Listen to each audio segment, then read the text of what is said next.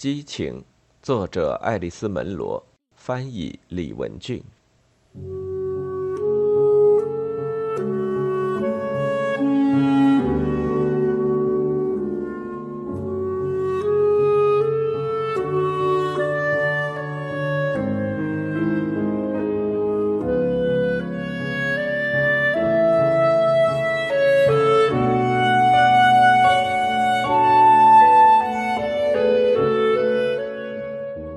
他挑中的地方是一个叫福郡的小镇，镇郊河边有个公园，还有片立石地的停车场。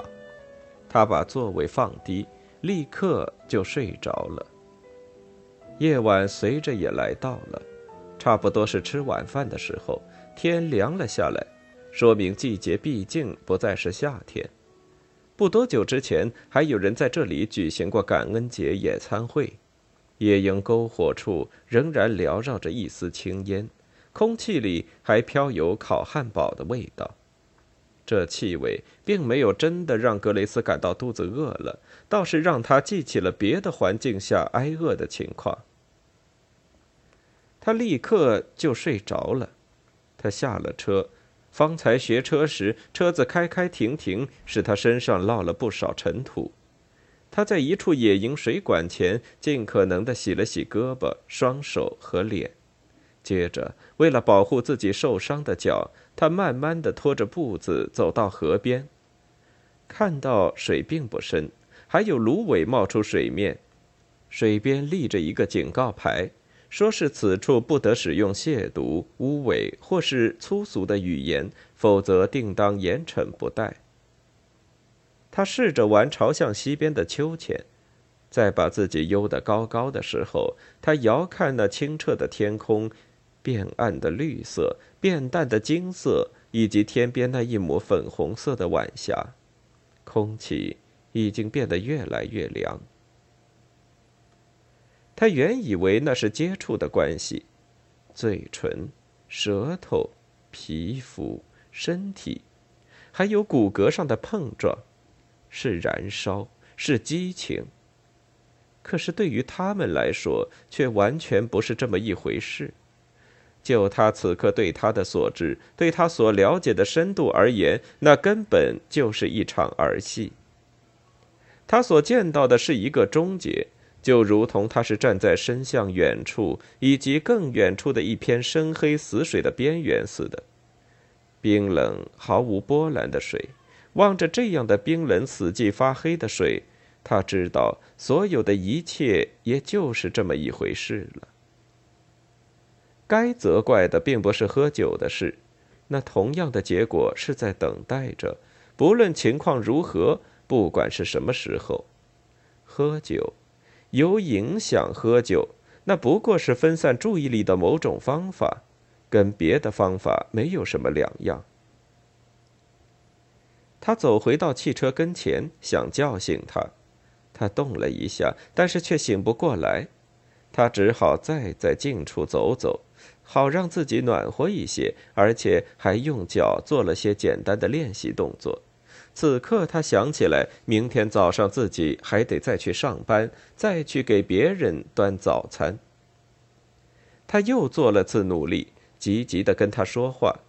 他嘟嘟囔囔应答说：“好的，好的。”可接着又睡着了。到此时，天已经完全黑下来了，他也放弃了希望。此刻，夜寒使他意识到必须另外打主意。他们不能留在这儿，他们毕竟还活在这个世界上。他必须得回到博莱瀑布去。他费了好大的劲儿，又是推又是拽，才把他弄到旁边的座位上去。就这样都没能弄醒他，很明显，他是一时半会儿醒不过来了。他花了好一会儿才弄明白怎样才能开亮车前的灯。接着，他开始发动车子，一颠一跳，慢腾腾的回到了路上。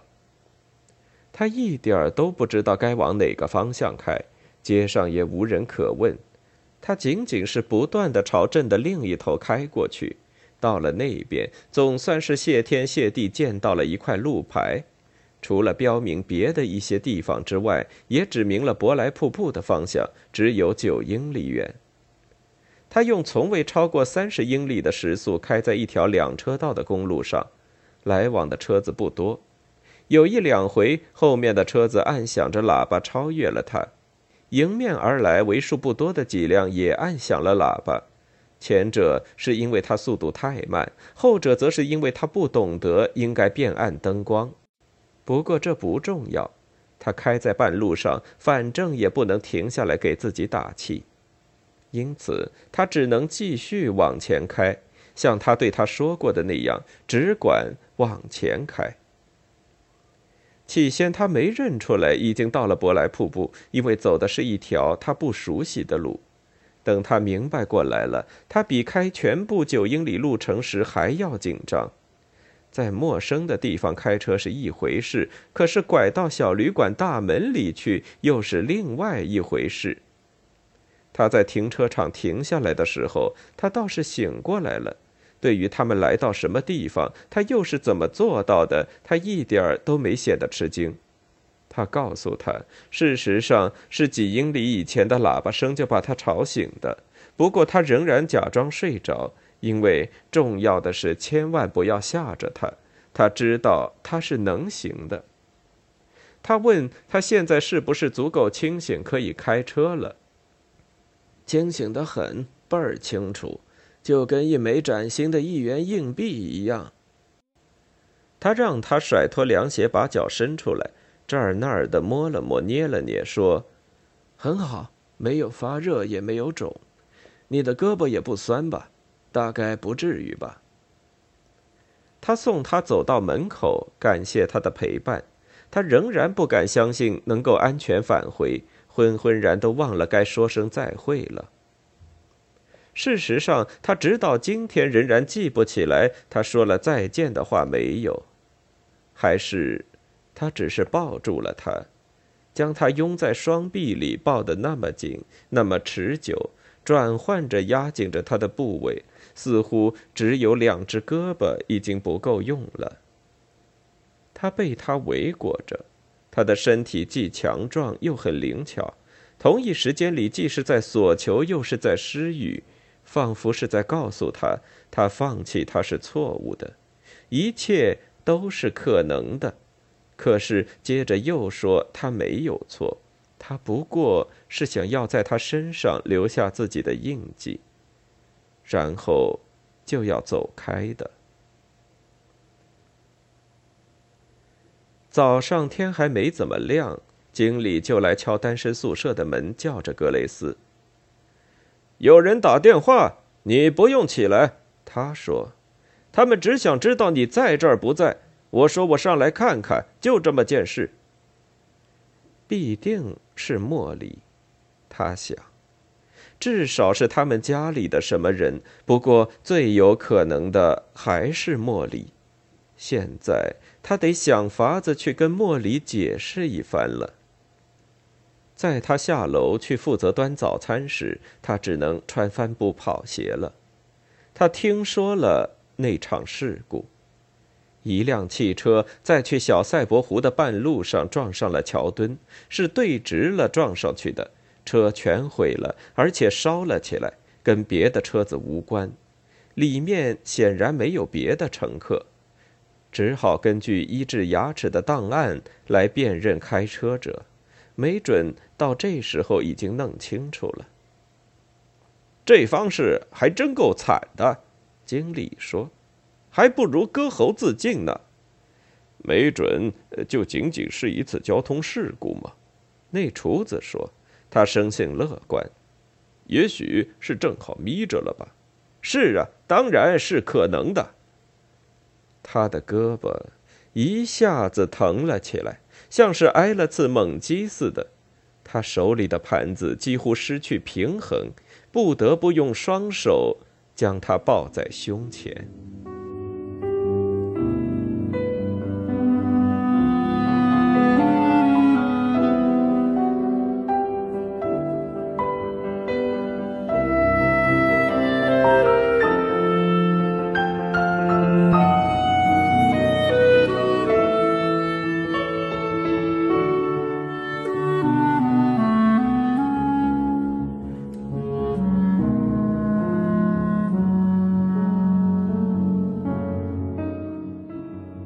他无需面对面跟莫里打交道了。他给他写来一封信，只需告诉我是他让你这样做的，只需说你是不想去的。他回了五个字：“我自愿去的。”他本想再加上“我很抱歉”，可是最终还是没有加。特拉福斯先生到小旅馆来看他，他礼貌客套、严肃并且冷冰冰的，不过并没有表现出不友好。他看到他处在目前这样的境况下，倒更显出自己的本色，显出他是个能负责处理问题，而且能把问题解决得干净利落的人。他说他感到很悲哀，全家人都非常悲哀。认为酗酒真是一件可怕的事。等到特拉福斯太太身体好一些的时候，他会带她出去旅行，度一次假，上暖和些的地方去。接着，他说他得走了，还有许多事情要处理。他和他握手告别时，将一只信封放在他的手里。我们都希望你能好好利用这点东西，他说。那是一张一千元的支票，他当时的第一反应是把它退回去，或是把它撕了。即使时至今日，他有时候还会想那样做必定很了不起。不过，他自然最终还是无法这样做。在那些日子里，这么一笔钱，确实能保证他的生活可以有一个新的开端。